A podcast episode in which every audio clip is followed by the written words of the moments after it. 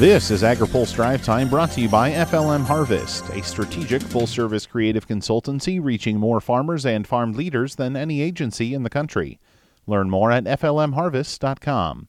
Good Friday afternoon. I'm Spencer Chase.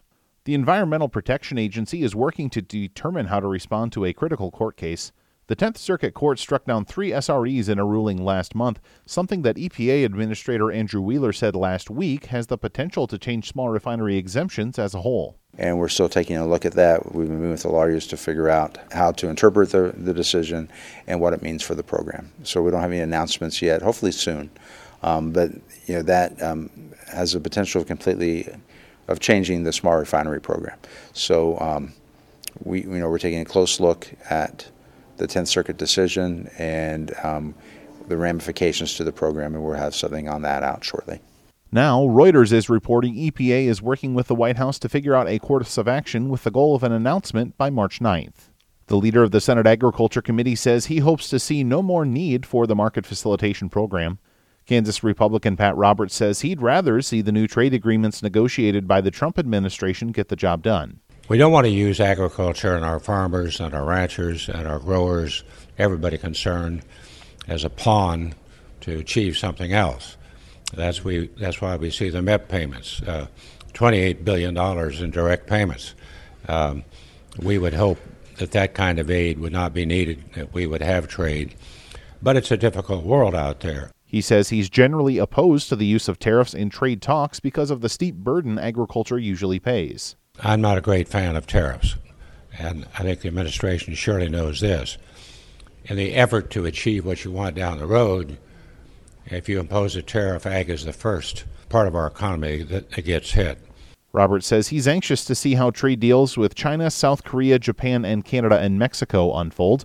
He was speaking to the media at the Crop Insurance and Reinsurance Bureau's annual gathering in Bonita Springs, Florida, where the retiring senator was presented with a Lifetime Achievement Award for his work on behalf of the crop insurance industry.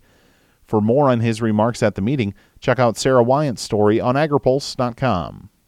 Cattle producers are being encouraged to keep an eye on their pasture conditions. The Noble Research Institute was presenting to attendees at last week's Cattle Industry Convention on the subject. Hugh Aljo is a director of producer relations at Noble. He says producers can benefit from understanding the right balance of stocking rate and carrying capacity. Carrying capacity being that that's the amount of forage that you grow. And stocking rate is what the number of animals that you have out there.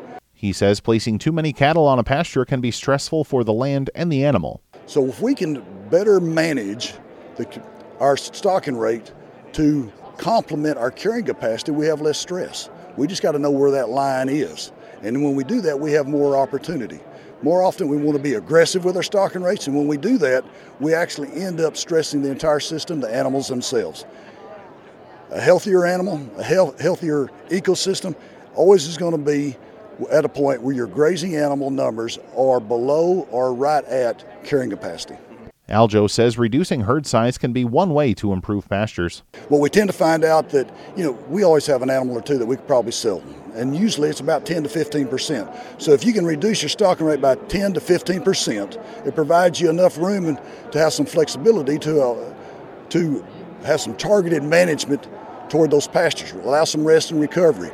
And, and within two or three years, you can be right back at the same stocking rate with animals that fit that Uh, system, as opposed to starting where your all pressure is placed on the system itself by maintaining your stocks. He says getting the stocking rate of a pasture right can give opportunities that aren't available otherwise.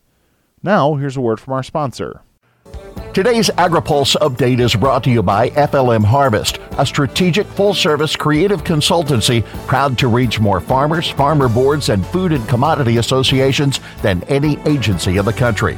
Learn more at F L M harvest dot com. Before we let you go, a brief programming note. There will be no drive time on Monday in observance of the President's Day holiday. That's all for today's Drive Time. For more agriculture, trade, environment, and regulatory news, visit agripulse dot com. Reporting in Washington, I'm Spencer Chase.